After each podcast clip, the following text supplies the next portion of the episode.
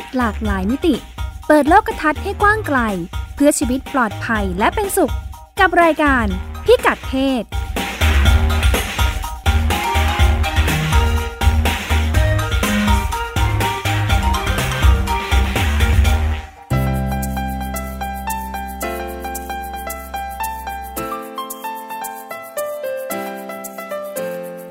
กัดเพศวันนี้ติดตามเรื่องเพศหลากหลายมิติกับเราได้ที่นี่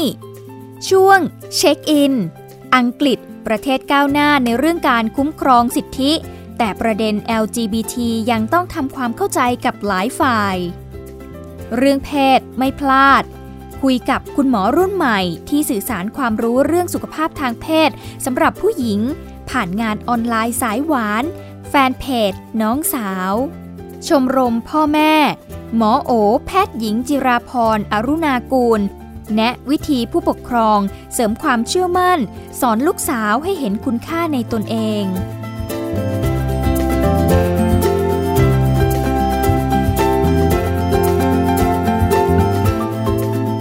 สวัสดีค่ะ รายการพิกัดเพศมาพบกันเป็นประจำทุกวันเสาร์และอาทิตย์นะคะ โดยดิฉันรัชดาธราภาค รายการของเราก็รับฟังได้ ทางออนไลน์นะคะ w w w t h a i p b s r a d i o c o m แล้วก็ทางแอปพลิเคชัน Thai PBS Radio ก็ได้ หรือว่าจะใช้แอปพลิเคชัน Podcast นะคะเสิร์ชจากคำว่าพิกัดเพศได้เลย แล้วเราก็จะมีรายการที่ทำให้รับฟังย้อนหลังได้นะคะ เราก็จะเริ่มต้นกันในช่วงต่างประเทศนะคะ เราจะพาไปเช็คอินที่ประเทศอังกฤษค่ะวันนี้ อังกฤษก็เป็นประเทศมหาอำนาจนะคะ ที่มีประวัติศาสตร์ยาวนาน แล้วก็ ด้านหนึ่งก็ถือว่าเป็นประเทศที่มีความก้าวหน้าเรื่องสิทธิทางเพศนะคะ มีการเคลื่อนไหวในหลายด้าน มีความเคลื่อนไหวเรื่องการเรียกร้องสิทธิในด้านต่างๆ รวมทั้งประเด็นเรื่องท้องวัยรุ่นนะคะ อังกฤษเป็นประเทศที่เจอปัญหาเรื่องการตั้งท้องของคนที่อยู่ในวัยเรียนนี่มามาก่อนหน้าเรานะคะก่อนที่ประเทศไทยจะเจอปัญหานี้สัก 20 ปีนะคะทำให้เขามีวิธีการในการรับมือจัดการปัญหาในในหลาย ๆ รูปแบบนะคะ แล้วก็ เรียกได้ว่าเป็นต้นแบบของไทยที่มาใช้ในในการทำพรบท้องวัยรุ่นนะคะ แต่อีกด้านหนึ่งประเทศอังกฤษก็ยังคงมีความอนุรักษ์นิยมมีความเชื่อแบบเดิมๆนะคะ โดยเฉพาะเรื่องเพศ เป็นยังไงกันบ้างเราจะลองไปติดตามกันนะคะในช่วงเช็คอินค่ะ ช่วงเช็คอิน ช่วงเช็คอิน วันนี้คุณสุดามั่งมีดีจะพาไป ที่ประเทศอังกฤษใช่ค่ะ ก็วันนี้จะมาคุยเรื่อง LGBT อีกครั้งหนึ่งนะคะค่ะ เพราะว่าเรื่องนี้มีประเด็นให้พูดถึงเยอะแยะมากมายค่ะค่ะ และที่เป็นข่าวล่าสุดเนี่ย คือมี LGBT คนหนึ่งเขาขอลี้ภัยไปอังกฤษค่ะ เพราะว่ารู้สึกว่าประเทศที่ตัวเองอยู่เนี่ยไม่ปลอดภัยสำหรับเขาค่ะ แต่ว่าปรากฏว่าอังกฤษไม่อนุมัติคำขอลี้ภัยค่ะเรื่องนี้ก็เลยกลายเป็นประเด็นขึ้นมานะคะค่ะก็อย่างที่บอกไปนะคะว่า ผู้พิพากษาอังกฤษค่ะ ก็ปฏิเสธคำร้องขอลี้ภัยของอผู้ชายที่มีความหลากหลายทางเพศค่ะ หรือว่า LGBT ค่ะ โดยเหตุผลว่าผู้ชายคนนี้มีท่าทางไม่เหมือนเกย์ค่ะ ทั้งที่เขาให้เหตุผลในคำขอลี้ภัยนะคะ ว่าเกรงว่าถ้าอยู่ในประเทศของตัวเองต่อไปเนี่ยจะไม่ปลอดภัยค่ะ เนื่องจากประเทศนั้นนะระบุว่าพฤติกรรมของคนที่รักเพศเดียวกันค่ะ เป็นสิ่งผิดกฎหมายค่ะ ก็พอผู้พิพากษาให้เหตุผลว่าที่ปฏิเสธคำขอลี้ภัยนะคะ เพราะว่าผู้ชายคนนี้มีท่าทางไม่เหมือนเกย์ค่ะ ทางทนายความของชายคนนี้ก็บอกว่าอย่างกับคำตัดสินสมัยโบราณนะคะส่วนนักเคลื่อนไหว LGBT นะคะ ก็แสดงท่าทีไม่เห็นด้วยค่ะ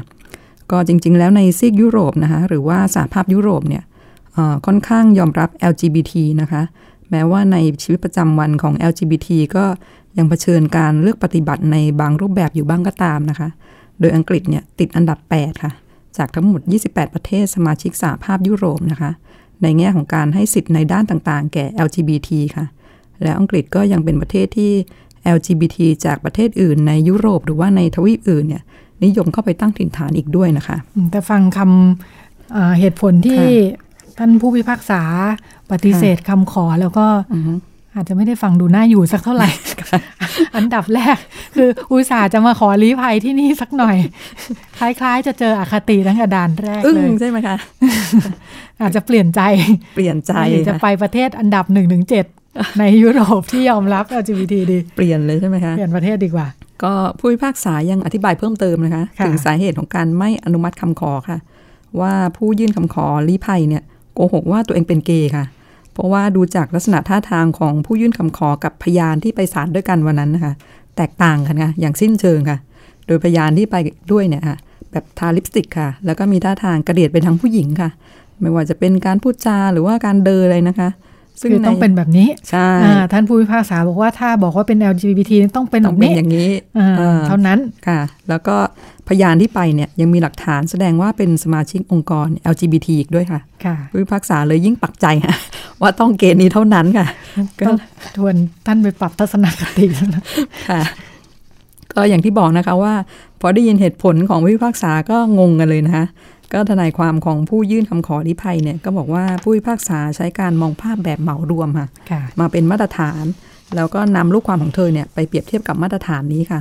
ทั้งที่จมาตรริงๆฐานแล้วเนี่ยของท่านผู้พิพากษานี่แหละค่ะ ท่านคงไม่ค่อยได้เจอคดีแบบนี้เนาะอ่าอืมค่ะเอ่อทนายความก็บอกว่าจริง ๆ แล้วการเป็นเกย์นะคะไม่ได้หมายถึงการที่ต้องแต่งตัวแบบใดแบบหนึ่งค่ะค่ะหรือว่าทำท่าทางแบบใดแบบหนึ่งค่ะ แต่ว่าการเป็นเกย์อยู่ที่การรักชอบเพศเดียวกันค่ะ โดยในกรณีเนี้ยแฟนของผู้ชายคนนี้เขาได้รับอนุมัติให้ลี้ภัยในอังกฤษนะคะ ผู้ชายคนนี้ก็เลยไปยื่นเรื่องขอลี้ภัยตามหลังค่ะ ซึ่งเขาก็ได้ระบุเรื่องนี้ไปในคำขอแล้วนะคะ ทนายความยังบอกอีกว่าอังกฤษเนี่ยมีกฎหมายที่ดีนะคะ แต่ปัญหาอยู่ที่การนำไปใช้ค่ะ แล้วก็เล่าด้วยว่าเคยมีลูกความของเธอนะคะ ซึ่งนับถือศาสนาหนึ่งค่ะ แล้วก็เป็นเกย์ด้วยค่ะปรากฏว่าทางเจ้าหน้าที่บอกว่าจะเป็นพร้อมกันทั้งสองอย่างไม่ได้ค่ะ คือจะนับถือศาสนานี้แล้วก็เป็นเกย์ด้วยไม่ได้ค่ะ มีแล้วก็มีอีกตัวอย่างหนึ่งนะคะทนายความเล่าว่าผู้พิพากษาบอกว่า ผู้หญิงที่เคยแต่งงานแล้วนะคะ จะมาบอกว่าตัวเองเป็นเลสเบี้ยนไม่ได้ค่ะ ก็มีความเคร่งครัดค่ะมากอยู่ทีเดียว ประมาณนั้นค่ะค่ะ แล้วก็ส่วนนักข่าวเนี่ยค่ะก็วิจารณ์ว่าคำพูดของผู้พิพากษาที่ที่อธิบายถึงเหตุผลของการตัดสินเนี่ยไม่เหมาะที่จะพูดออกมาในศาลค่ะ หรือว่าในสังคมค่ะ การแล้วก็การจะให้ใครมาพิสูจน์เพศวิธีของตัวเองเนี่ย ก็เป็นเรื่องไม่สมเหตุผลค่ะ แล้วก็เขายกตัวอย่างในตูนิเซียนะคะ ที่มองว่าการรักชอบเพศเดียวกันเนี่ยเป็นเรื่องผิดกฎหมายค่ะ แล้วหมอก็ไปจับผู้ชายที่ต้องสงสัยว่าเป็นเกย์เนี่ยมาตรวจก้นค่ะ แต่สหประชาชาติเนี่ยก็เรียกร้องให้ยุติการกระทำดังกล่าวค่ะ เพราะว่านอกจากเป็นการละเมิดสิทธิ์แล้วเนี่ยยังไม่มีหลักฐานทางการแพทย์ค่ะสนับสนุนข้ออ้างที่ว่าการตรวจก้นเนี่ยสามารถพิสูจน์เพศวิถีได้ค่ะก็แกก็หาวิธีกันเนาะค่ะดิฉันนึกออกแล้ว คือ ท่านผู้พิพากษาที่ปฏิเสธคำร้องเนี่ยอือฮึแกเอาเรื่องอารสนิยมอือฮึทางเพศกับค่ะการแสดงออกเนี่ยค่ะไปผูกไว้ด้วยกันค่ะอ่า จริง ๆ แล้วมันไม่ได้ต้องไปด้วยกันไงอือฮึถ้าเราอ่านึกถึงว่าเรื่องการเป็นเกย์เนี่ยก็ค่ะชัดเจนเนาะค่ะอ่าอย่างการเป็นเกย์เนี่ยในการรับรู้ของเราเนี่ยอืมจากประสบการณ์ตรงเนี่ยนะอือฮึดิฉันคิดว่าเราจับเงินได้แหละว่าค่ะคำว่าเกย์เนี่ยมันมาคำหลังการรู้จักกระเทยอืมอ่าอย่างในสังคมไทยเนี่ยเรารู้จักกระเทยมาก่อนค่ะอ่าเราก็จะคุ้นกับการแสดงออกอืมที่กระเดียดไปทางผู้หญิงค่ะอ่าผู้ชายที่ถ้ามีท่าทางตุ้งติ้งเป็นผู้หญิงเนี่ยอ่าเราก็จะรับรู้เป็นกระเทยอืมอ่า ในเวลาต่อมาเราก็รู้จักคำว่าเกย์ค่ะอ่าซึ่งการเป็นเกย์เนี่ยเขาอาจจะเป็นผู้ชายธรรมดาอืมก็ได้ค่ะเออไม่ได้มีการแสดงออกใช่ใดๆ ทั้งสิ้นค่ะเพียงแต่ว่าอ่าเขาชอบเพศเดียวกันค่ะอ่าแล้วก็เราก็ถ้าเขาบอกว่าเนี่ยเขาเป็นเกย์อืมมันก็อาจจะจำกัดความด้วยแบบนี้ค่ะอืมโดยไม่ได้เกี่ยวข้องกับการต้องแสดงออกแบบใช่ที่ค่ะ เราเคยรับรู้กัน ใช่ค่ะท่านผู้พิพากษาก็ยังอยู่ในข้อมูลชุดนี้ ค่ะ ยังอยู่ในข้อมูลชุดเดิมอยู่นะคะอ่า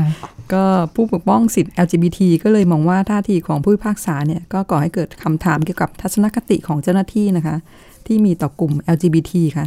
แล้วก็วิตกว่าในการพิจารณาคำขอครั้งต่อๆไปค่ะ อาจจะมีคำพูดเชิงแสดงทัศนคติแบบเหมารวมทำนองนี้ออกมาอีกค่ะ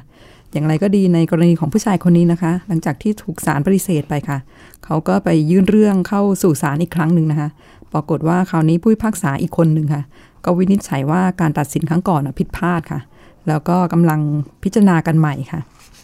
แล้วก็ด้านเจ้าหน้าที่ก็ออกมาชี้แจงนะคะว่ากระบวนการยื่นอุทธรณ์แล้วก็การตัดสินของผู้พิพากษาเนี่ยเป็นอิสระจากรัฐบาลค่ะแต่ว่าอังกฤษเนี่ยมีประวัติที่ดีมาตลอดนะคะ ในเรื่องของการคุ้มครองผู้ขอลี้ภัยค่ะ ซึ่งก็มีการพิจารณาแต่ละคำขออย่างละเอียดนะคะ แล้วก็รวมถึงมีแนวทางปฏิบัติที่ชัดเจนด้วยค่ะ ว่าต้องไม่มองพฤติกรรมหรือว่าบุคลิกลักษณะของผู้เป็นเกย์อย่างเหมารวมค่ะ เพราะว่าเพศวิถีเนี่ยเป็นเรื่องของความรู้สึกค่ะ แล้วก็ความชื่นชอบเพศใดเพศหนึ่งนะคะ มากกว่าจะเป็นเรื่องของรูปลักษณ์หรือท่าทางะค่ะแม้ว่าเรื่องราวทำท่าจะจบลงได้นะคะ เพราะว่ามีการระบุว่าคำตัดสินครั้งก่อนนะผิดพลาดนะคะ แต่หลายฝ่ายก็แสดงความวิตกนะคะ เพราะว่าเหตุการณ์นี้เกิดขึ้นในช่วงที่สังคมอังกฤษนะคะกำลังมีความเห็นที่หลากหลาย แล้วก็แตกต่างกันนะคะ เพราะว่าประเทศอยู่ในช่วงหัวเรียวหัวต่อค่ะ ของการถอนตัวออกจากสหภาพยุโรปค่ะ ซึ่งก็มีอุปสรรคมากมายนะคะ ก็มีเปลี่ยนตัวนายกไปหลายคนค่ะ ก็ยังวุ่นวาย ก็ไม่รู้จะจบท่าไหนค่ะ แล้วก็มีการใช้ถ้อยคำแบบเจ็บแสบเข้าใส่กันนะคะ ก็เริ่มจากในวงการเมืองค่ะ แล้วก็อาจจะลุกลามไปสู่วงกว้างนะคะ ซึ่งก็เป็นสิ่งที่ต้องระวังค่ะเราะว่าในช่วงที่สังคมมีความเห็นต่างเนี่ยก็มักจะมองข้ามหรือว่าไม่สนใจกลุ่มชนต่างๆ ที่ไม่ใช่คนส่วนใหญ่ในประเทศค่ะ ก็ข่าวระบุว่าแนวคิดที่ออกไปในทางเลือกปฏิบัติเนี่ยก็ขยายวงมากขึ้นในสังคมค่ะ ก็เห็นได้จากอาชญากรรม หรือว่าการทำร้ายพวกรักชอบเพศเดียวกันนะคะ มีจำนวนเพิ่มขึ้น 2 เท่าค่ะ ในระยะหลังค่ะ ก็เลยมีการมองว่าอาจถึงเวลาของการลงมือทำบางอย่างค่ะ เพื่อสร้างความเข้าใจระหว่าง กลุ่ม LGBT กับสถาบันศาลหรือว่าองค์กรอื่น ๆ ค่ะ อันจะนำไปสู่ความเข้าใจแล้วก็การปฏิบัติที่เหมาะสมระหว่างกันค่ะ ที่อังกฤษนะคะ ในยุคก่อนๆก็คือเมื่อประมาณ 30-40 ปีที่แล้วนะคะ รัฐบาลสมัยนั้นก็เคยออกกฎหมายห้างห้ามส่งเสริมการรักชอบเพศเดียวกันค่ะ แล้วผู้นำทางการเมืองสมัยนั้นนะคะ ก็เคยออกมาพูดจาในเชิงต่อต้านเกย์ค่ะรวมถึงนายกหญิงชื่อดังนะคะ ของอังกฤษช่วงนั้นน่ะ ที่บอกว่าคนเป็นเกย์เนี่ยคุกคามค่านิยมของประเทศค่ะ ก็เลยทำให้เกย์เนี่ยถูกรดเดี่ยวจากสังคมค่ะ ซึ่งก็ส่งผลเสียต่อสุขภาพจิตของ LGBT อย่างมากนะคะ แต่ว่าสิ่งนี้ก็เป็นอดีตไปแล้วค่ะ แล้วก็ไม่ควรเกิดขึ้นซ้ำรอยอีกนะคะ จริง ๆ แล้วอังกฤษเนี่ยกำลังปรับหลักสูตรเพศศึกษานะคะเพื่อให้มีความครอบคลุมแล้วก็รอบด้านค่ะ โดยเขาเพิ่มหัวข้อใหม่ ๆ เข้าไปค่ะ อย่างความสัมพันธ์ของเพศเดียวกันค่ะ แล้วก็กลุ่มหลากหลายทางเพศด้วยค่ะ ถือเป็นการปรับหลักสูตรเพศศึกษาครั้งแรกในรอบ 19 ปีค่ะ โดยเขาจะเริ่มใช้ปีหน้าค่ะ เขาก็ทางรัฐบาลก็เหตุผลว่าหลักสูตรที่ปรับใหม่เนี่ยเป็นเหมือนการให้ข้อมูลค่ะ เพื่อเตรียมความพร้อมให้เด็กๆเนี่ยได้รับรู้ความเป็นไปในโลกสมัยใหม่ค่ะ แล้วก็บ่มเพาะให้เด็กๆเนี่ยให้เกียรติคนอื่นค่ะ ที่อาจจะมีความแตกต่างออกไปจากพวกเขาอะค่ะ ค่ะ ส่วนที่สกอตแลนด์ซึ่งเป็นส่วนหนึ่งของสหราชอาณาจักรนะคะ ก็มีแผนจะใส่เรื่องเกี่ยวกับความหลากหลายทางเพศลงไปในหลักสูตรของโรงเรียนรัฐเหมือนกันค่ะ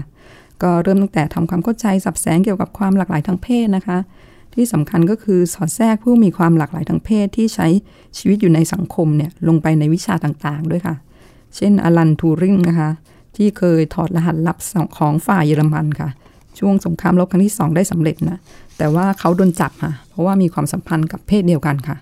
ซึ่งสมัยก่อนก็เป็นเรื่องผิดกฎหมายค่ะ เวลาต่อมานายกของอังกฤษก็ต้องถแถลงขอโทษต่อทูรินค่ะ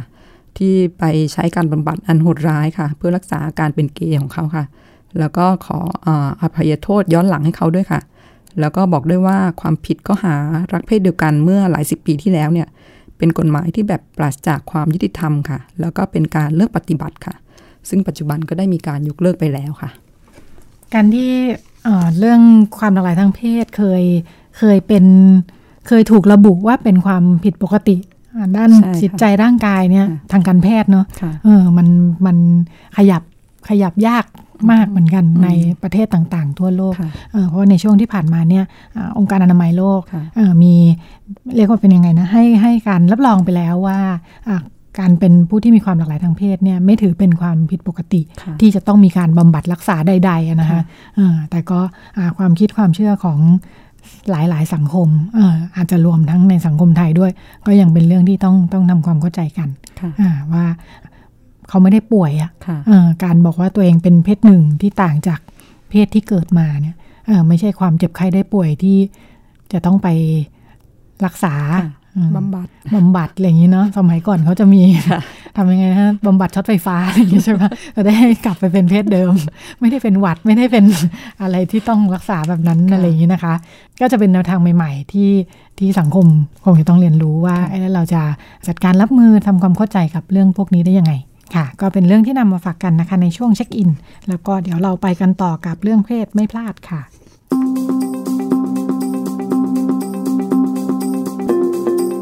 รื่องเพศไม่พลาด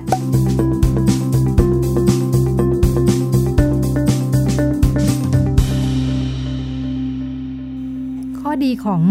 ยุคดิจิทัลออนไลน์นะคะ คือเราพบว่ามีคนที่มีความรู้ในด้านต่างๆเนี่ยมาสื่อสารข้อมูลที่มีประโยชน์ด้วยตัวเองกันมากขึ้นนะคะทำให้ผู้รับสื่อเนี่ยถ้าเราเลือกดีๆ เราก็จะได้ความรู้ที่หลากหลายดิฉันเจอเพจ น่าสนใจเพจหนึ่งค่ะ ชื่อเพจน้องสาว ภาพประกอบน่ารักมาก ๆ แล้วก็เนื้อหาน่าสนใจเป็นเรื่องสุขภาพสำหรับผู้หญิง แล้วก็โดยเฉพาะสุขภาพทางเพศนะคะ น่าสนใจก็เลยเอ๊ะลองติดต่อดูว่าใครเป็นคนทำนะ พบว่าเจ้าของเพจคือเป็นคุณหมอนะคะ คุณหมอน้ำอ้อย เพิ่งเรียนจบจากสาขาเวชศาสตร์ครอบครัว คณะแพทยศาสตร์โรงพยาบาลรามาธิบดีอ่าวันนี้ก็เลยลองคุยกับคุณหมอนะคะว่าอะไรเป็นที่มาที่ไปของการทำเพจ ให้ความรู้แบบน่ารักน่ารักแล้วก็ใช้ภาษาง่าย ๆ นี่ขึ้นมานะคะ ค่ะ คุณหมอน้ำอ้อยขวัญชนก หอมแสงประดิษฐ์นะคะ สวัสดีค่ะค่ะ สวัสดีค่ะ ค่ะ อันดับแรกชื่อเพจน้องสาวอยากให้เล่าให้ฟังสักหน่อยก่อนค่ะสำหรับอ่าผู้ฟังที่อาจจะยังไม่ได้เข้าไปดูในเพจนะคะว่าอ่าเนื้อหาแล้วก็รูปแบบการนำเสนอเรื่องราวในแฟนเพจน้องสาวเนี่ยเป็นยังไงบ้างค่ะ ค่ะ ก็ เพจน้องสาวนะคะ คือตั้งขึ้นมาตั้งใจจะให้ความรู้เกี่ยวกับเรื่องสุขภาพทางเพศ โดยที่จะเน้นในมุมของอผู้หญิงเป็นหลักค่ะ ซึ่งจุดเริ่มต้นเลยคือแบบอยากจะพูดเกี่ยวกับเรื่องเพศก่อน หรือว่าก็คือหมายถึงเรื่องเซ็กเป็นหลัก ซึ่งก็จะให้ข้อมูลในส่วนนี้ค่ะ จริง ๆ แล้วตอนแรกเนี่ยคือยากะจะพูดเรื่องเพศเลย แต่ว่าผลปรากฏว่าโพสต์แรก ๆ เนี่ย ดัน น่าจะเป็นเพราะว่าลูกเพจอาจจะไม่ค่อยกล้ากดไลค์กดแชร์อะไรเท่าไหร่ ก็เลยทำให้อ่ามันมีการบอกต่อค่อนข้างน้อยค่ะ แล้วก็เลยมาคิดว่าเอ๊ะจะทำยังไงดีนะ จริง ๆ แล้วก็เลยขยายต่อจากแค่เรื่องเพศหรือเรื่องเซ็กส์เนี่ยไปเรื่องเกี่ยวกับสุขภาพอื่น ๆ ด้วยที่มันจะมีความเกี่ยวข้องกับผู้หญิง หรือว่าอวัยวะเพศหญิงอะค่ะค่ะ ก็เลยมีการให้ความรู้พวกการตรวจภายใน หรือว่าพวกเรื่องการเรื่องการมีประจำเดือนอะไรอย่างเงี้ยค่ะ เพิ่มเติมด้วย ใช่เนื้อหาก็หลักๆ ก็จะประมาณนี้ค่ะ ค่ะ คุณหมอพูดอ่าเลยน่าสนใจเพจแรก ๆ แสดงว่า hardcore เกินไปโพสต์เรื่องอะไรนะคะ ใช่ ก็ตอนแรกคือเราจะพูดถึงว่าแบบอวัยวะเพศเพศหญิงเนี่ยแบบมีประกอบไปด้วยอะไรบ้าง แคมใหญ่แคมเล็ก แล้วก็ในแต่ละหัวข้อแต่ละชิ้นส่วนเนี่ยก็จะพยายามเล่าเรื่องที่มันเกี่ยวข้องกับหัวข้อนั้นๆนะคะแล้วก็โพสต์ต่อมาเกี่ยวกับเรื่องการทำความสะอาด ซึ่งดูเหมือนจะ ไม่ค่อยมีคนเอ่อ engage เท่าไหร่ค่ะ ก็เลยค่ะคิดว่าเอออาจจะเป็นส่วนหนึ่งด้วยมั้งว่าแบบเขาก็คงไม่ค่อยกล้ากดไลค์กดแชร์หรืออะไรอย่างเงี้ยค่ะ คือจริงๆน่าจะยแออดบไลอ่าค์นกับ following เนี่ยใช่ค่ะใช่ยอดยอดไลค์กับยอด following เนี่ยแบบค่อนข้างต่างกันตั้งแต่เริ่มเปิดเพจเลยค่ะ ก็เลยคิดว่าเออจริง ๆ แล้วเรื่องพวกสุขภาพทั่ว ๆ ไปที่เกี่ยวกับเรื่องอวัยวะเพศหรือของผู้หญิงเองเนี่ย มันก็เป็นเรื่องที่สำคัญเหมือนกัน ตอนแรกไม่ได้กะจะเล่าเรื่องนั้นเป็นหลักเพราะว่า รู้สึกว่ามีคนพูดถึงเยอะแล้ว แต่ว่าสงสัยว่าพูดแค่ไหนก็ยังไม่พอเท่าไหร่เพราะว่าตอนนี้พอเขียนเรื่องแนวนี้ค่ะ ก็ได้รับการตอบรับที่ค่อนข้างดี มีการพูดถึงค่อนข้างเยอะ อย่างเช่น โพสที่คุยเรื่องการตรวจภายในอะค่ะ อันนั้นก็คือแบบมีการแชร์ค่อนข้างเยอะมากก็เลยเออ จริงๆแล้วสงสัย ถึงแม้จะมีข้อมูลในที่อื่น ๆ เยอะแล้ว แต่มันก็คงยังไม่พออะไรประมาณนี้ค่ะ ค่ะ แสดงว่าอาตอนนี้ยอดคนติดตามน่าจะประมาณ2 2,000 กว่าใช่ไหมคะ ใช่ค่ะค่ะ ถ้าอ่าได้ลูกเพจมาประมาณหนึ่งเนี่ย ก็จะได้คนที่ติดตามที่พอรู้แนวการนำเสนอลักษณะนี้ค่ะอะไรอย่างนี้ใช่ไหมคะดิฉันเชื่อว่าอ่าโพสต์แรก ๆ อย่างที่ที่คุณหมอพูดถึงน่าจะจริง ๆ ผู้หญิงเนี่ยสนใจอยู่แล้วล่ะ แต่แสดงว่าถ้าไม่กล้ากดไลค์ไม่กล้ากดแชร์เนี่ย แสดงว่าอาย สมมุติฐาน อันนั้นก็เป็นใช่ความคาดค่ะคาดเดาส่วนหนึ่งค่ะ แต่ว่าอีกอีกอีกกำลังหนึ่งที่มาช่วยในการบอกต่อเพจก็คือค่ะอ่าเป็นมีเพจที่ค่อนข้างมีชื่อเสียงอยู่แล้วมาช่วยค่ะแชร์ให้หรือมาโปรโมทให้เนี่ยค่ะ ก็เลยค่ะแบบได้กลุ่มที่สนใจเกี่ยวกับเรื่องเพศอยู่แล้ว หรือว่าบางคนก็เป็นนักกิจกรรมอะไรอย่างเงี้ยค่ะค่ะ ที่มาช่วยบอกต่อให้ อันนี้ก็เลยแบบเริ่มมีคนรู้จักมากขึ้นนะคะ ค่ะ เริ่มทำมาประมาณสองเดือนนะคะ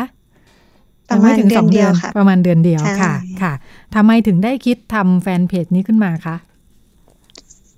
ก็คือ คือเหมือนน่าจะเป็นเพราะว่าเริ่มจากการที่เราเป็นหมอด้านด้านอ่าเวชศาสตร์ครอบครัวเนี่ยค่ะ คือในช่วงเรียนเนี่ย เราก็ได้เหมือนเปิดโลกมากขึ้น แล้วก็เออรู้ว่าจริง ๆ เรื่องในมุมของหมอเองเนี่ย การดูแลเรื่องสุขภาวะทางเพศ เรื่องเกี่ยวกับ เพศสัมพันธ์อะไรพวกเนี้ยยังค่อนข้างน้อยอยู่ หรือแม้แต่โรงเรียนแพทย์เองที่ผลิตแพทย์ในแต่ละปีแต่ละปีเนี่ย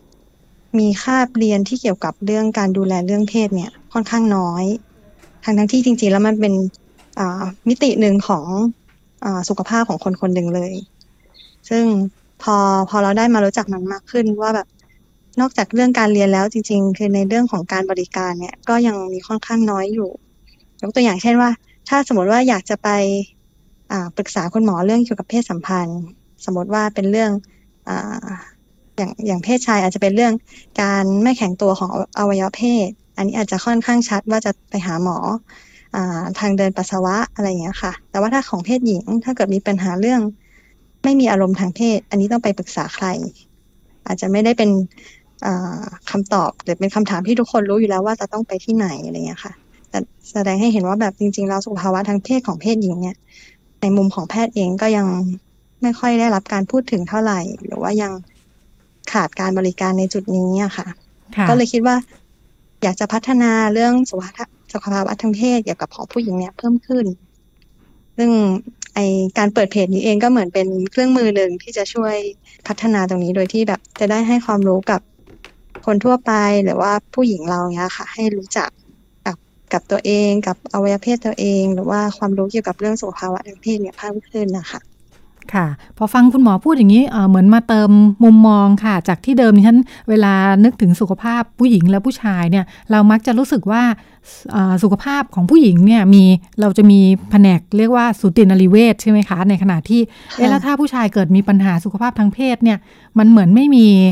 แผนกเฉพาะที่พอเห็นป้ายปั๊บจะรู้ทันทีว่ามีปัญหาสุขภาพทางเพศเราต้องเข้าไปตรงนี้ แต่พอคุณหมอพูดแบบนี้เหมือนเป็นอีกด้านหนึ่งใช่คือจริง ๆแล้วส่วนตัวมองกลับกันเหมือนกัน เพราะว่าถ้าอย่างเพศชาย ถ้ามีปัญหาเรื่องเพศเนี่ย ส่วนใหญ่จะรู้อยู่แล้วว่าในอาจจะเป็นในมุมของหมอเองก็ได้ก็คือส่วนใหญ่เนี่ยจะรู้ว่า ต้องไปหาคุณหมอทางเดินปัสสาวะ ก็คือเป็นหมอสัญญกรรมด้านทางเดินปัสสาวะ หรือว่าเรียกว่าหมอยูโรอะค่ะ ซึ่งเขาจะดูแลเรื่องอการแข็งตัวของอวัยวะเพศอะไรอย่างเงี้ยค่ะ ค่อนข้างเยอะ ก็จะมีคลินิกสุขภาพเพศชายหลาย ๆ ที่ที่เปิดโดยหมอยูโร แต่ว่าของผู้หญิงเอง ถ้ามีปัญหาเกี่ยวกับเรื่องน้องสาวหรือจิ๋มเนี่ยนะคะ อาจจะไปหาคุณหมอสู แต่ว่าส่วนใหญ่ปัญหาที่จะจะ พาไปบ่อยๆ ก็อาจจะเป็นเรื่องอื่น ๆ ที่ไม่ได้เกี่ยวข้องกับเรื่องเซ็กยกตัวอย่างเช่น มีตกขาว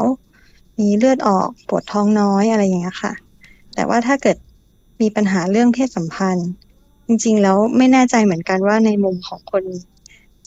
รับบริการเนี่ยจะกล้าไปหาหมอสูหรือเปล่า เพราะว่าที่เคยคุยกับคุณหมอสูท่านหนึ่งมาเขาก็บอกว่าจริง ๆ แล้วแพทย์สูหลาย ๆ ท่าน ไม่ค่อยซักประวัติเรื่องเพศสัมพันธ์แบบลงรายละเอียดเท่าไหร่ หมายถึงว่า ไม่ได้ถามรายละเอียดขนาดว่าอตอนนี้มีปัญหาเรื่องเพศสัมพันธ์ยังไงบ้าง เจ็บไหม สามารถออกแกซึมได้ไหม หรือว่ามีอารมณ์ทางเพศหรือเปล่า หรือว่าถามในแง่ที่เป็นครอบคลุมเพศหลากหลาย อย่างเช่นว่าอตอนนี้เพศสัมพันธ์เนี่ยมีกับผู้ชายหรือผู้หญิงหรือเป็นเพศอื่น ๆ อะไรอย่างเงี้ยค่ะ ก็เลยยังค่อนข้างเป็น ข้อจำกัดอยู่เหมือนกัน ไม่แน่ใจว่าทาง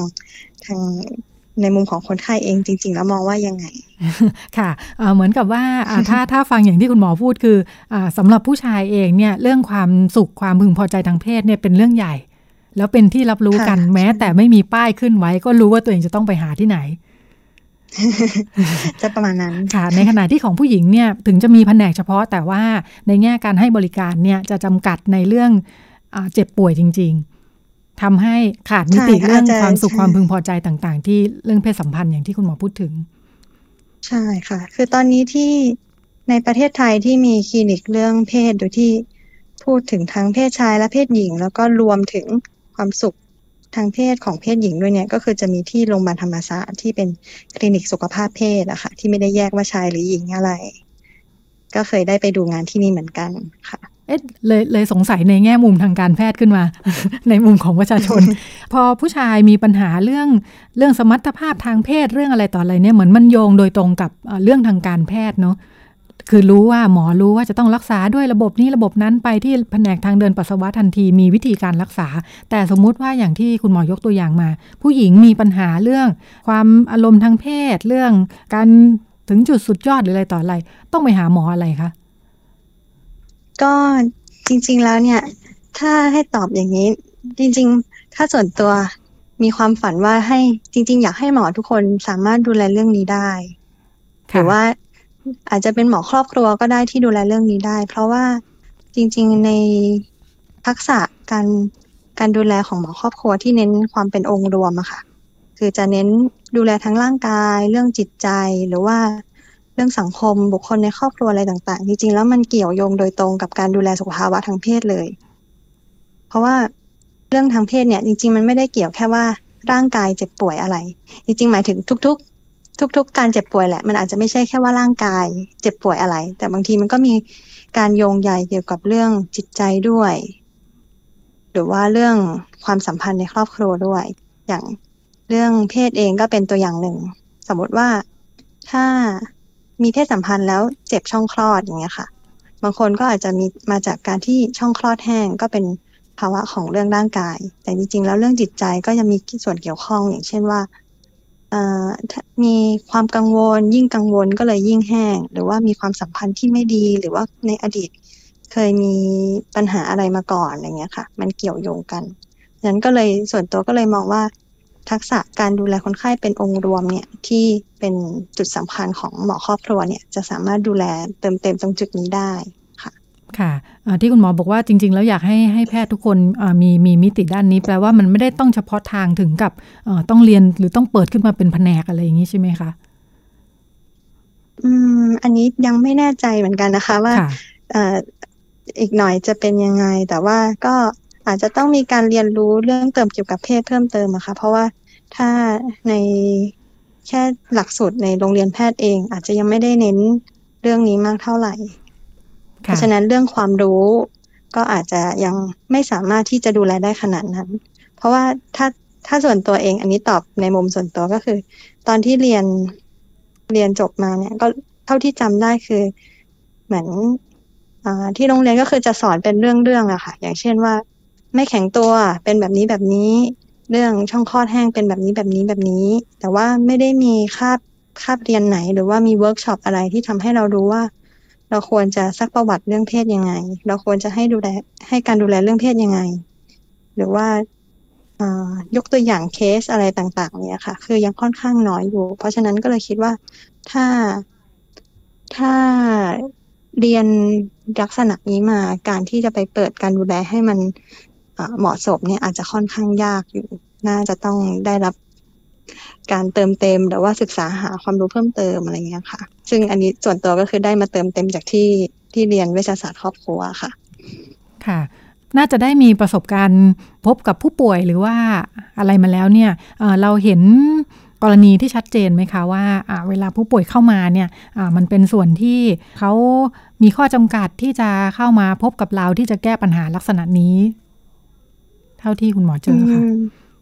เท่าที่นึกออกถ้าเป็นตอนนี้นึกออกเคสหนึ่งแต่ว่าเป็นเคสของผู้ชาย คือคือคนนี้ก็คือมาด้วยเรื่องอื่น แบบมารับยาความดันเบาหวานอะไรเงี้ยค่ะ ต่อเนื่อง แต่ว่าเขาก็ดูมีแบบ มีครูอะไรบางอย่างที่เรารู้สึกว่าเราต้องซักประวัติเรื่องนี้แน่ ๆ คือ คืออาจจะไม่ได้เป็นประจำทุกครั้งที่เราจะซักประวัติเรื่องเพศในทุก ๆ คนในทุก ๆ ครั้งที่มาเจอ คือคือถ้าเราถามแต่เรื่องนี้มันบางทีก็อาจจะใช้เวลามากเกินไป หรือว่าอาจจะอ่าหลุดประเด็นที่เขาอยากจะคุยในวันนั้นอะไรอย่างเงี้ยค่ะ วันนั้นก็คือเหมือนเขาก็อ้ำอ้ำอึ้งอึ้งวนอยู่อยู่กับเกี่ยวกับอ่าอวัยวะเพศเขาอะค่ะว่าแบบที ปัสสาวะไม่พุ่งนี่ต้องเป็นยังไงไม่ต้องไปหาหมอไหมแบบหมอก็ตอบไปแล้วในการให้ความรู้เรื่องเกี่ยวกับเรื่องต่อมลูกหมากโตอะไรเงี้ยค่ะ แต่ว่าคนไข้ก็ยังถามเกี่ยวกับเรื่องนี้อีก เราก็เลยรู้สึกว่าเขาต้องมีอะไรแน่ ๆ เลย เราก็เลยถามเขาไปเรื่องเรื่องเพศสัมพันธ์ว่าตอนนี้มีปัญหาอะไรไหม ซึ่งหลังจากนั้นคือเขาก็เล่ามาหมดเลยว่า แบบมีเรื่องตอนนี้มีปัญหาอะไรบ้าง กังวลเรื่องอะไรอยู่ไม่ ไม่แข็งตัวมานานแค่ไหน ไม่ได้มีเพศสัมพันธ์มาเป็นปีๆแล้วอะไรเงี้ยค่ะ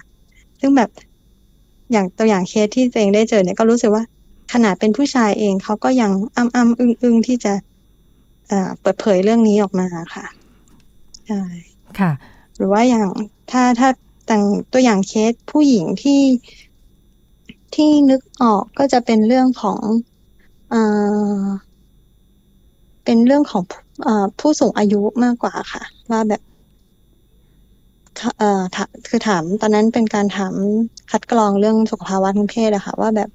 มีปัญหาเรื่องเพศสัมพันธ์อะไรไหมเขาก็บอกว่า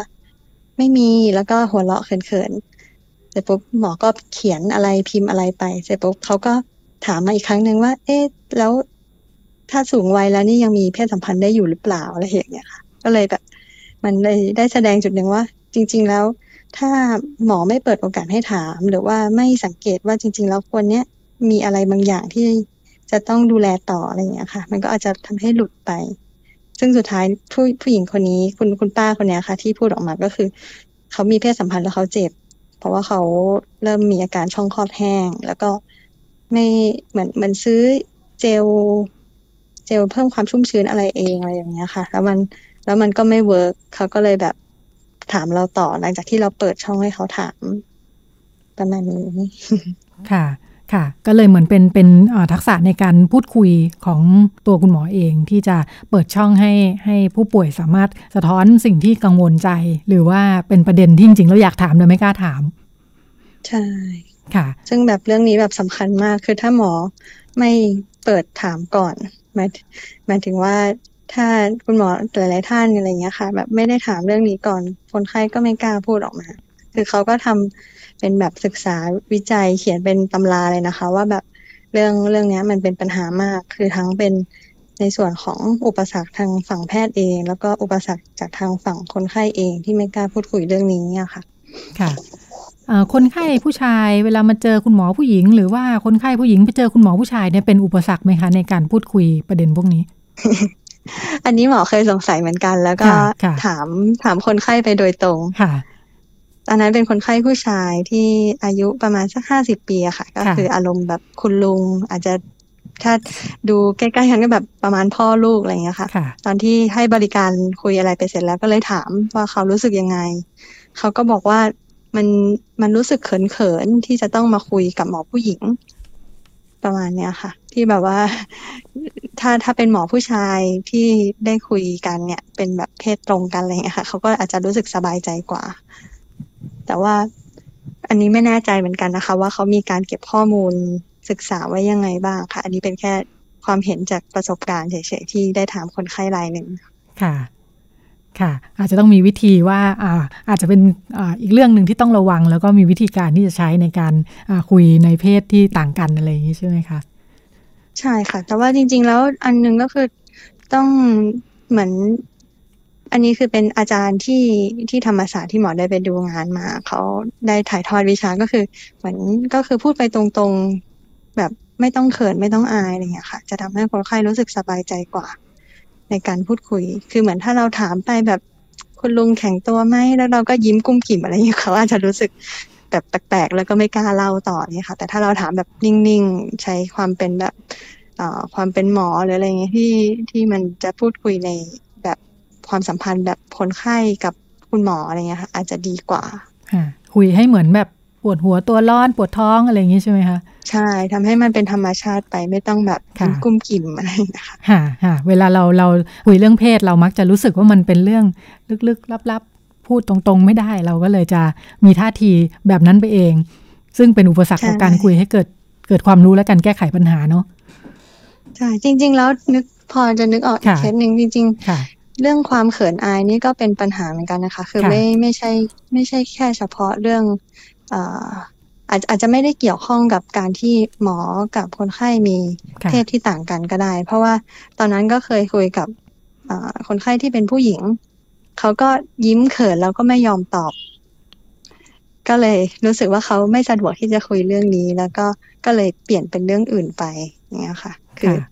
อาจจะไม่ใช่แค่ว่าเพศต่างกันก็ได้ค่ะค่ะแค่เป็นเรื่องเพศก็อาจจะต้องหาวิธีคุยที่ที่เหมาะแล้ว แล้วก็แต่ละคนก็อาจจะมีพื้นฐานไม่เหมือนกันอย่างนี้ใช่ไหมคะใช่ค่ะค่ะ อยากให้คุณหมอขยายความค่ะ คุณหมอแตะไว้หลายหลายหลายคำเกี่ยวกับเรื่องเวชศาสตร์ครอบครัว จริง ๆ แล้วดูแลเรื่องอะไรบ้างคะอืมก็เวชศาสตร์ครอบครัวจะจริง ๆ เป็นสาขาเฉพาะทางสาขาหนึ่งค่ะ ที่ยังค่อนข้าง ไม่เป็นที่รู้จักในสังคมไทยสักเท่าไหร่ว่าในช่วงระยะหลังก็มีการโปรโมทกันมากขึ้นด้วยเรื่องคลินิกหมอครอบครัว หมอครอบครัวต้องมีให้ครบต่อประชากรคนไทยอะไรอย่างเงี้ยค่ะ อาจจะมีบ้างที่ได้ยินในข่าว ซึ่งถ้าอธิบายง่าย ๆ ว่าหมอครอบครัวนี้ทำอะไรบ้างนะคะ ก็จริงเหมือนอาจจะลักษณะคล้ายๆกับหมอทั่ว ๆ ไปเนี่ยแหละ แต่ว่า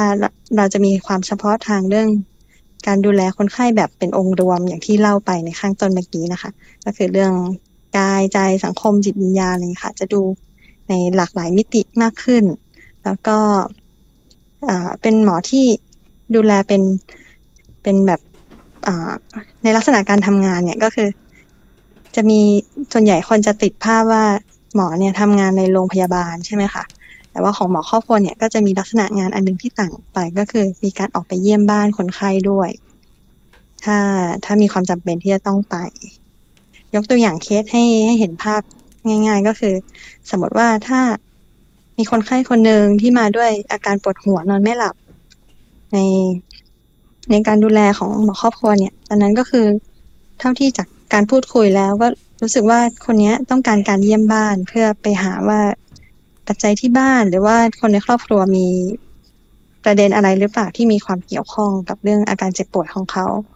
ซึ่งพอไปเยี่ยมบ้านแล้วกับกลายพบว่าจริงๆ แล้วคนไข้ที่มาหาเราที่โรงพยาบาลเนี่ย เขาเป็นคนดูแลของคุณแม่ที่เป็นอัลไซเมอร์ ซึ่งจริงๆ แล้วก็เลยทำให้คนคนไข้ที่มาคนไข้ของเราเนี่ย ก็เลยมีการนอนไม่หลับเพราะว่าเหนื่อย แล้วก็เครียดจากการดูแลก็เลยมีการปวดหัว ซึ่ง อย่างที่บอกไปว่า จริง ๆ แล้วร่างกายเรามันไม่ใช่แค่อย่างเดียวที่เราต้องดูแลจิตใจก็เป็นส่วนหนึ่ง แล้วก็เรื่องของครอบครัวด้วย ที่เราต้องดูแล อันนี้ก็คือจะเป็นทักษะของหมอครอบครัวที่มีความเด่นเรื่องนี้ค่ะค่ะอย่างที่ที่คุณหมอคุยให้ฟังเลยด้วยการเป็นแพทย์เวชศาสตร์ครอบครัวนะคะที่ทำให้มีมิติในการคุยที่ใส่ใจในเรื่องอเหตุที่มาเรื่องความสัมพันธ์ต่าง เลยเลยถามกลับไปอีกนิดค่ะ ที่ในสถานการณ์ที่คนไข้เองก็ก็อายอายเนาะหมอเองก็ยังไม่ได้มีทักษะที่จะเปิดคุยประเด็นเรื่องเพศเรื่องสุขภาพทางเพศอะค่ะ อย่างนี้ในส่วนของคนไข้เองเวลาไปหาหมอแล้วมีมีความกังวลใจเรื่องพวกนี้ ควรจะทำไงคะหมอไม่ยอมถาม ก็พูดไปก่อนเลยค่ะ ถามไปก่อนเลย ค่ะถามตรงๆเลยนะคะอย่ามัวอ้างอึ้งถามตรงๆไปเลยใช่ถ้าถ้า คุณหมอเขาตอบไม่ได้หรือเขาไม่รู้เดี๋ยวเขาก็บอกเองว่าไม่รู้อะไรอย่างเงี้ยค่ะ ค่ะค่ะมัวอ้ำอึ้งกันเดี๋ยวจะอ้ำอึ้งกันไปมาแล้วก็ไม่นำไปสู่การดูแลรักษาที่เหมาะสมนะคะ ค่ะ แล้วก็ในฐานะที่คุณหมอเริ่มมาทำงานสื่อสารความรู้ออนไลน์ค่ะ จริง ๆ แล้วบนออนไลน์เว็บไซต์เนี่ย เชื่อว่าจะมีข้อมูลสุขภาพทางเพศอยู่ไม่น้อยเหมือนกันนะคะ แต่ว่าดิฉันคิดว่านะ สิ่งที่น่าระวังคือมันจริงหรือมันไม่จริงมันเชื่อถือได้หรือเปล่าพอมีคำแนะนํำไหมคะว่า เวลาขึ้นไปเจอข้อมูลเหล่านี้บนออนไลน์เนี่ยเราจะมีข้อพิจารณายังไงได้บ้างว่ามันเชื่อได้ไม่เชื่อได้หรือเปล่าอืมค่ะ ก็จริงๆแล้วที่เท่าที่คือพอพอเราได้มาเขียนเนี่ย เราก็จะต้องแบบหาความรู้เพิ่มเติมด้วย แล้วก็ลองดูว่าที่อื่นเขาพูดกันยังไงบ้าง เราก็เลยได้เห็นบทความหลาย ๆ แบบ ซึ่งจริง ๆ แล้วตัวเนื้อหาเนี่ยส่วนใหญ่ที่เห็น ที่ผ่านตามมา มักจะถูกต้อง ไม่ไม่ค่อยผิดสักเท่าไหร่นะคะ แล้วก็มีความน่าเชื่อถืออยู่ในในระดับที่บางบางเว็บไซต์เนี่ยก็จะเป็นเขียนโดยบุคลากรทางการแพทย์ หรือเป็นหมอสุตินารีมาเขียนได้ซ้ำก็ค่อนข้างน่าเชื่อถืออยู่ ก็คิดอยู่ว่า ไว้อยากจะลองรวบรวมฐานข้อมูลอย่างนี้ สักโพสต์หนึ่งเหมือนกันว่า เว็บไหนที่มันน่าเชื่อถืออะไรเงี้ยค่ะ เพราะว่าจริง ๆ แล้วในมุมของ คนไข้เองก็อาจจะไม่รู้ว่าเว็บเว็บไหนที่น่าเข้าไปอ่านน่าเชื่อ ว่าเว็บไหนที่ไม่ควรดู แต่ข้อแนะนำอันนึงก็คือเรื่องกระทู้เว็บบอร์ดอะค่ะ คือการตั้งคำถาม การตั้งคำถามที่เราสงสัยลงไปในกระทู้รวมๆเนี่ยจริงๆมันง่ายกว่า ในการที่แบบเราต้องไปค้นหาว่า บทความไหนมันจะตอบความสงสัยเราอะไรอย่างนี้ใช่ไหมคะก็เลยมีส่วนหนึ่งที่ มักจะไปตั้งกระทู้แต่ว่าตรงการตั้งกระทู้เนี่ยต้องระวัง เพราะว่าเราไม่รู้เลยว่าใครเป็นคนมาตอบ บางคนก็แบบให้ความเห็นที่ถูกต้องก็ก็ก็โชคดีไป แต่ว่าบางคนก็คือตั้งใจเข้ามาเหมือนกวนอะไรอย่างเงี้ยค่ะยกตัวอย่างเช่น เคยเคยเจอกระทู้หนึ่งถามว่า ถ้าหนูวิ่งชนเพื่อนผู้ชายหนูจะท้องไหมคะ อันนี้คือ คือแบบมี มีมีความเห็นหนึ่งที่เขาบอกว่า ท้องแน่นอนครับ ต้องไปฝากคันเลยอะไรอย่างเงี้ยค่ะ ซึ่งในส่วนตัวก็ไม่รู้ว่า คนตั้งกระทู้เนี่ย เขาตั้งใจตั้งใจที่จะถามกวนๆเฉยๆหรือว่าเขาไม่รู้จริง ๆ แล้วถ้าเขาเจอความเห็นนี้ไปเนี่ย แล้วถ้าเกิดเขาเชื่อ มันก็คงทำให้น้องที่มาตั้งกันนั้นแบบเป็นกังวลมากเลยค่ะเพราะเลยฉะนั้นเลยส่วนตัวเลยคิดว่าเรื่องกระทู้เนี่ยต้องต้องระวัง ว่าว่าใครจะมาเป็นคนตอบอะไรเงี้ยค่ะ เขาตั้งใจจะตอบจริง หรือเขาตั้งใจจะกวนอะไรเงี้ยค่ะ ค่ะ โดยเฉพาะถ้าสงสัยจริง ๆ นะคะ ไม่ใช่แค่ชวนคุยสนุกสนุกฉันคิดว่าเป็นวิธีวิธีแก้ปัญหาและรักษาสุขภาพแบบประชาธิปไตย คือเสียงส่วนใหญ่แนะนำไปทางไหนอาจจะเชื่อไปทางนั้น ซึ่งอาจจะนำไปสู่อันตรายได้ ค่ะ ก็ขอบคุณคุณหมอน้ำอ้อยนะคะ จากเพจน้องสาว คุณหมอขวัญชนกหอมแสงประดิษฐ์นะคะ แพทย์เวชศาสตร์ครอบครัว ก็เป็นอีกเพจหนึ่งที่ให้ความรู้ที่ถูกต้องแล้วก็สื่อสารด้วยภาษาง่าย ๆ พร้อมกับภาพประกอบที่สวยงามค่ะ วันนี้ขอบคุณคุณหมอมากค่ะ เดี๋ยวเราไปกันต่อในช่วงชมรมพ่อแม่ค่ะ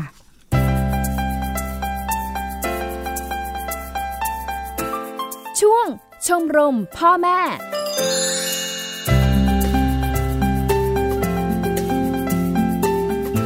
การดูแลตัวเองให้สวยงามดูดีมีบุคลิกภาพที่ดีก็เป็นสิ่งที่ดีนะคะ แต่ว่าถ้าความห่วงใยในเรื่องนี้ชักจะมากเกินไปโดยเฉพาะสำหรับคนที่เป็นลูกๆหลานๆของเรานะคะ ที่อยู่ในวัยเด็กก่อนวัยรุ่นหรือว่าในช่วงที่เข้าวัยรุ่นแล้ว เราเห็นว่าเด็กๆ หลายคนเป็นห่วงเป็นใยมากเลย เรื่องกลัวจะอ้วนไปหรือเปล่าต้องกินน้อยๆ ทั้งที่เราก็รู้สึกว่าเขาน่าจะยังเติบโตได้อีกกินได้อีกนะคะ โดยเฉพาะหลายคนเอาเรื่องของความสวยความงามรูปร่างหน้าตาเนี่ยไปผูกโยงกับค่านิยมนะคะแล้วก็เอาเรื่องนี้ไปไปรังแกล้อเลียนเพื่อนๆเนี่ยอาจจะเป็นสัญญาณไม่ดีที่ผู้ปกครองคุณพ่อคุณแม่น่าจะเข้าไปดูแลนะคะ เราจะลองไปฟังเรื่องนี้จากคุณหมอโอนะคะ แพทย์หญิงจิดาพรอรุณากูล กุมารแพทย์เวชศาสตร์วัยรุ่นนะคะ จากคณะแพทยศาสตร์โรงพยาบาลรามาธิบดี คุณหมอมีมุมมองในเรื่องนี้มาฝากกันรวมทั้งวิธีการที่เราจะรับมือค่ะ ลูกสาวเรียนอยู่ชั้นมต้นค่ะ เธอมาเล่าให้ฟังว่าที่โรงเรียนมีเพื่อนตัวอ้วนอุยอายน่ารำคาญ และเพื่อนในโรงเรียนก็ดันล้อกัน แล้วก็ไม่ยอมให้เข้ากลุ่มด้วยพอลูกมาเล่าให้ฟังแบบนี้ก็ได้ตักเตือนไปค่ะ แต่ว่าลูกเนี่ยไม่เชื่อจะทำยังไงดีคะ ส่วนใหญ่เวลาที่เราเตือนลูกเนี่ยเรามักจะบอกลูกว่าอันนี้มันไม่ควรทำเนาะแต่ว่าจริงๆแล้วเนี่ยเด็กต้องการความเข้าใจที่ลึกซึ้งกว่านั้นนะคะว่าการที่เราไม่ควรทำเนี่ยมันเป็นเพราะอะไร และหลายครั้งเนี่ยมันจะสอนกันได้ง่ายมาก ๆเลย ผ่านการการการเข้าใจความรู้สึกของคนอื่น โดยการเป็นตัวเขาอะงั้นแทนที่จะไปบอกลูกว่าไม่ควรทำบางทีเราก็ต้องถามลูกว่า คือจริงๆแล้วที่ลูกไปล้อเนี่ยมันมีมันมีความต้องการบางอย่างเหมือนกันที่ลูกได้รับ เช่น ลูกอาจจะรู้สึกว่าเป็นส่วนหนึ่งกับเพื่อน ไม่ล้อเดี๋ยวเพื่อนแบบ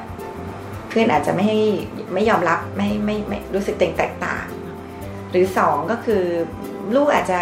จริง ๆ คือการไปล้อคนอื่นว่าอ้วนอาจจะทำให้เรารู้สึกดี ว่าเออตัวเราดีกว่าเขา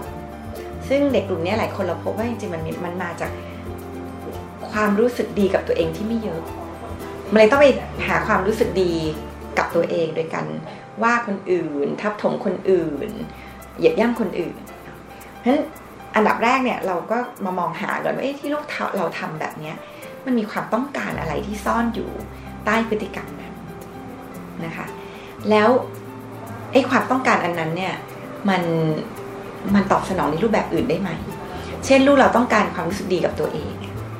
เราเราทำให้ลูกรู้สึกดีกับตัวเองโดยที่เขาไม่ต้องเหยียบย่ำคนอื่นได้ไหม ถ้ามันมีทางอื่นไปเนี่ยมันก็ไม่ต้องใช้วิธีที่มันอาจจะไม่ดี นอกจากนี้เนี่ยก็อาจจะต้องสอนให้ลูกเข้าใจหมอคิดว่าหลักๆ คือ 2 เรื่องใหญ่เนาะก็คือเรื่องของความแตกต่างหลากหลาย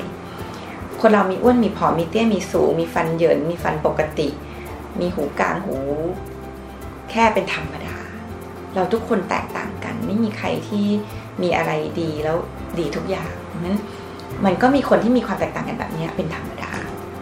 ความแตกต่างเหล่านี้ไม่ได้บอกอะไร ว่าเราเป็นคนที่ดีหรือไม่ดีนะคะ นอกจากนี้เนี่ยก็สอนลูกเรื่องความเห็นอกเห็นใจคนอื่น โดยการสอนง่ายๆก็คือ เขาจะรู้สึกยังไง ถ้าเขาเป็นคนที่โดนกระทำแบบนั้นแล้วเราฟังความรู้สึกของเขา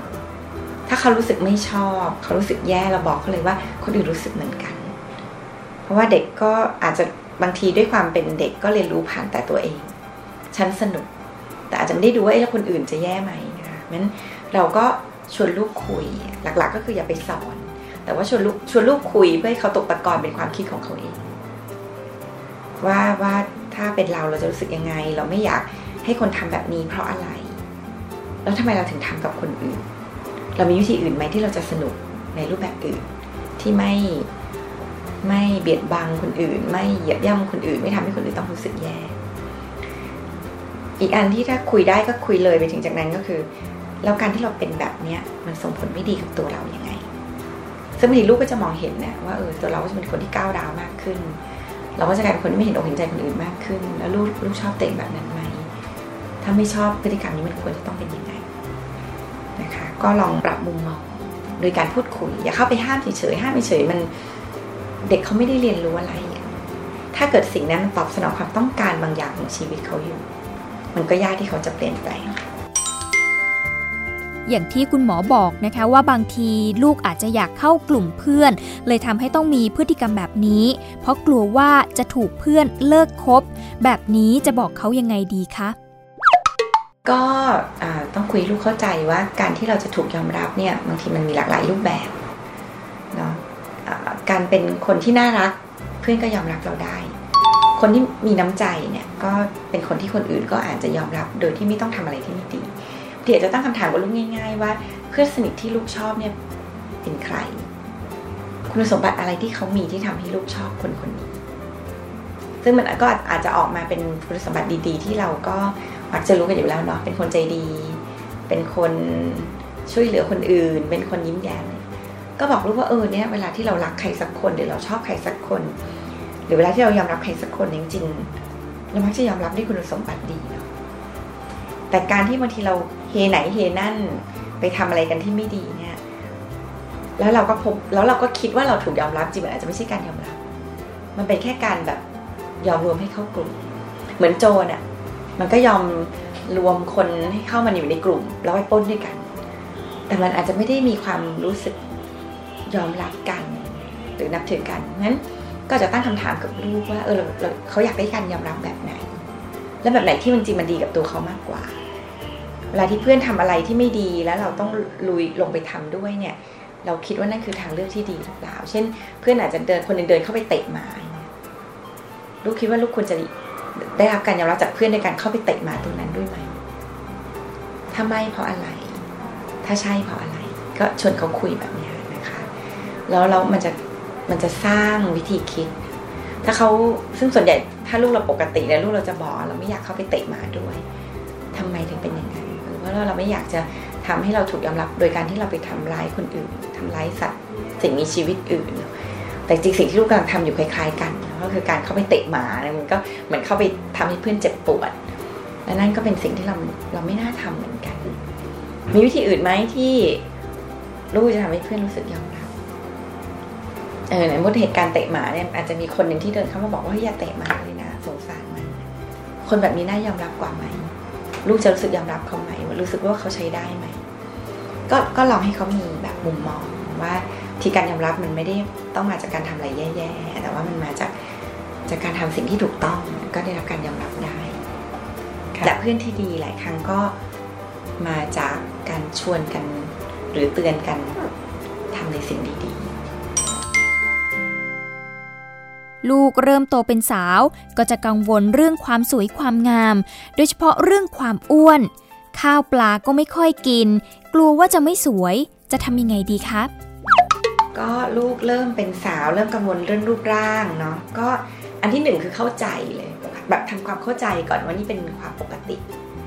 คือเด็กวัยรุ่นส่วนใหญ่ก็เป็นแบบนี้เขาเป็นวัยที่เขาจะเริ่มสนใจเรื่องรูปลักษณ์เรื่องความสวยงามเรื่องหน้าตาซึ่งส่วนหนึ่งก็เป็นข้อดี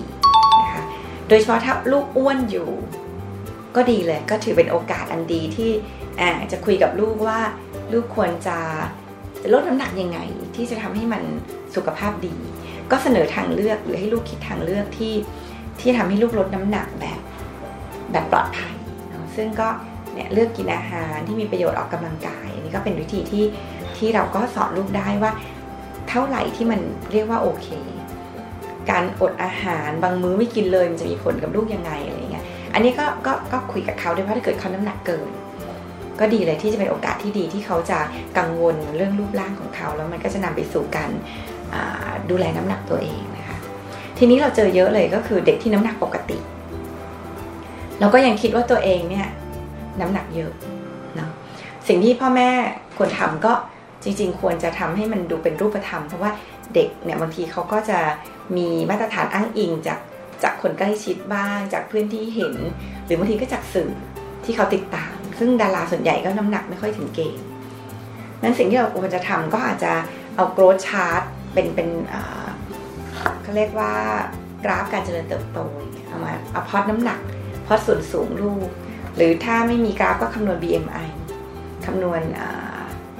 แต่ชนีมวลกายเนาะก็ คำนวณให้ลูกดูว่าอ่านเอาน้ำหนักลูก หารด้วยส่วนสูงที่เป็นเมตร ยกกำลังสองเช่นหนัก 50 สูง 150เงี้ยก็จะเป็น 50 หารด้วย 1.5 ยกกำลังสองผลออกมาได้เท่าไหร่มันก็จะมีตัวเลขนะคะ ซึ่งปกติแล้วเนี่ย ถ้าตัวเลขตั้งแต่ 18 ถึง 24.5 ก็จะถือว่าเป็นตัวเลขที่โอเคเราก็ทำให้ลูกรู้ว่าเออเนี่ยน้ำหนักคนเรามันก็อยู่ระหว่างนี้ถึงระหว่างนี้ซึ่งเป็นน้ำหนักที่โอเค เราไม่จำเป็นต้องผอมเยอะๆ หรือถ้าลูกอยากจะลดลงมาหน่อยแต่อยู่ในเกณฑ์ที่โอเค จริงเราก็บอกลูกได้ว่า เออเท่านี้น่าจะประมาณนี้ ที่เรียกว่าไม่เยอะเกินไปนะคะแล้วก็ช่วยเขาลดน้ำหนักแบบที่มันไม่ผิดปกติ ก็กินอาหารทุกมื้อ แต่ว่าเลือกทานอาหาร แล้วก็ไม่ทานอาหารที่แคลอรี่สูง อะไรที่ไม่จำเป็นก็ตัดทิ้ง พวกอะไรหวานๆอะไรเงี้ยอันนี้ก็จะช่วยให้ลูกมีสุขภาพที่ดี แล้วก็มีมีร่างกายที่ดี ทีนี้ถ้าเกิดลูกดูผอมมากอยู่แล้ว แล้วก็ยังคิ้วแต่งอ้วนอยู่ ลดน้ำหนักเยอะ แล้วก็ห่วงห่วงเรื่องอความกินจนถึงขั้นไม่กิน อันนี้ต้องระวังเหมือนกันว่ามันจะมีโรคที่เราเจอบ่อยๆในวัยรุ่นก็คือโรคอโนเร็กเซีย พวกนี้ก็จะห่วงเรื่องสุขภาพเรื่องรูปร่างมากนะคะ แล้วก็จะมีเรื่องของเขาเรียกว่าการมองรูปร่างที่ ผิดปกติไป เช่น อาจจะผอมมากอยู่แล้วที่หนัก 30 กว่าแล้ว ก็ยังคิ้วแต่งอ้วนอยู่อันนี้อันนี้อาจจะต้องแบบรู้แล้วว่านี่คือความผิดปกติ ต้องควรหาพบแพทย์นะคะบางทีเราจะลองถามลูกดูว่าเขาอยากมีอยากหนักสักเท่าไหร่ ซึ่งไอ้น้ำหนักที่เป็นน้ำหนักเป้าหมายเนี่ยมันจะบอกอะไรเราได้หลายอย่าง เช่นเด็กหลายคนสูงแล้วหกสิบอยากหนักสามสิบห้าเนี่ยเรารู้แล้วว่าเนี่ยมันคือความผิดปกติ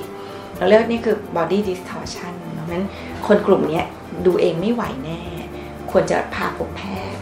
เพราะว่ามันจะต้องมีการประเมินหลายอย่างนะคะแล้วก็ตรวจสุขภาพบางอย่างด้วย ควรจะอยู่ในมือแพทย์นะคะ ข้อมูลทางการแพทย์จะเอาอยู่ไหมคะ ในเมื่อลูกๆเองเขาเห็นแบบอย่างความสวยจากในโทรทัศน์ หรือว่าในอินเทอร์เน็ตอาจจะต้องผอม ขาวหรือสูง แบบนี้ถึงจะเรียกว่าสวย ก็ต้องยอมรับว่ามาตรฐาน ทางโซเชียลในสื่อในเรื่องของดาราต่างๆเนี่ยมีผลกับการรับรู้ของมนุษย์ว่าแบบนี้เรียกสวย ต้องผอมเท่านี้ถึงจะเรียกว่าหุ่นดี แต่ว่ายังไงก็ตามเนี่ยคนในประเทศหลายคนก็เห็นดาราเหมือนกัน มันจะมีคนกลุ่มหนึ่งเท่านั้นที่รู้สึกว่าฉันต้องเป็นแบบนี้ให้ได้ แล้วเราพบว่าคนกลุ่มนั้นเนี่ยหลายครั้งเนี่ยเราเจอว่าเด็กกลุ่มนั้นเนี่ยมีความรู้สึก รักและนับถือตัวเองในรูปแบบอื่นๆไม่ได้ คือความรู้สึกดีกับตัวเองเนี่ยมักจะผูกไปกับเรื่องเดียวก็คือเรื่องรูปร่าง ต้องหุ่นดีแบบนี้ถึงจะได้รับการยอมรับงั้นหน้าที่ของพ่อแม่เนี่ยก็คือก็เข้าใจมุมมองของลูกด้วยความเป็นวัยรุ่นเนาะในขณะเดียวกันเนี่ยทำให้เขารักตัวเองได้ในรูปแบบอื่นๆ เด็กหลายคนที่รู้สึกว่าฉันเก่ง ฉันเป็นเด็กที่พ่อแม่รัก ก็ไม่ได้จาเป็นจะต้องแบบรู้สึกว่าเด็กจะต้องผอมมาก ๆ เพื่อจะได้การยอมรับจากคนอื่น แต่ละคนก็ภูมิใจตัวเองในเรื่องความสามารถ ความรู้สึกมีคุณค่า ความรู้สึกเป็นเด็กที่ใช้ได้ นิสัยที่ดีนั้นหน้าที่ของพ่อแม่ก็สร้างสิ่งเหล่านี้ให้เขารู้สึกว่าตัวเขาเนี่ยได้รับ ได้รับการยอมรับในรูปแบบอื่นๆได้ และเมื่อมันเติมเต็มพอ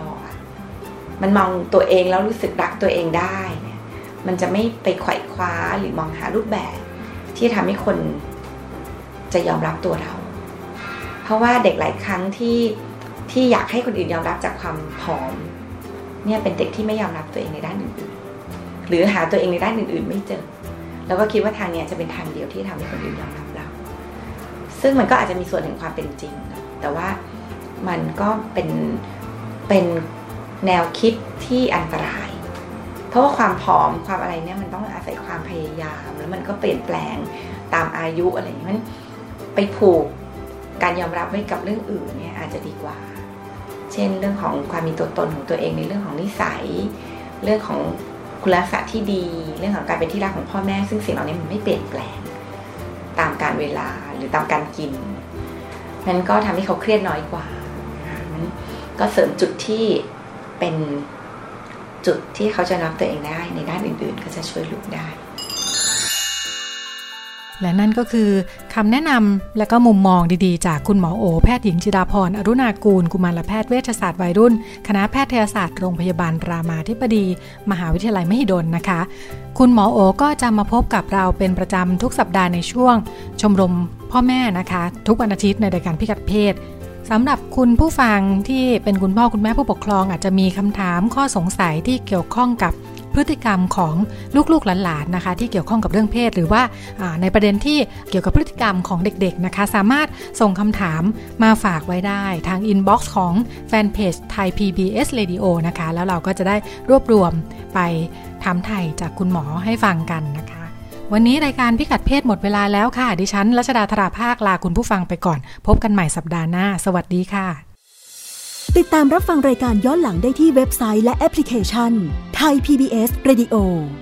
ไทย PBS ดิจิทัล Radio วิทยุข่าวสารสาระ เพื่อสาธารณะและสังคม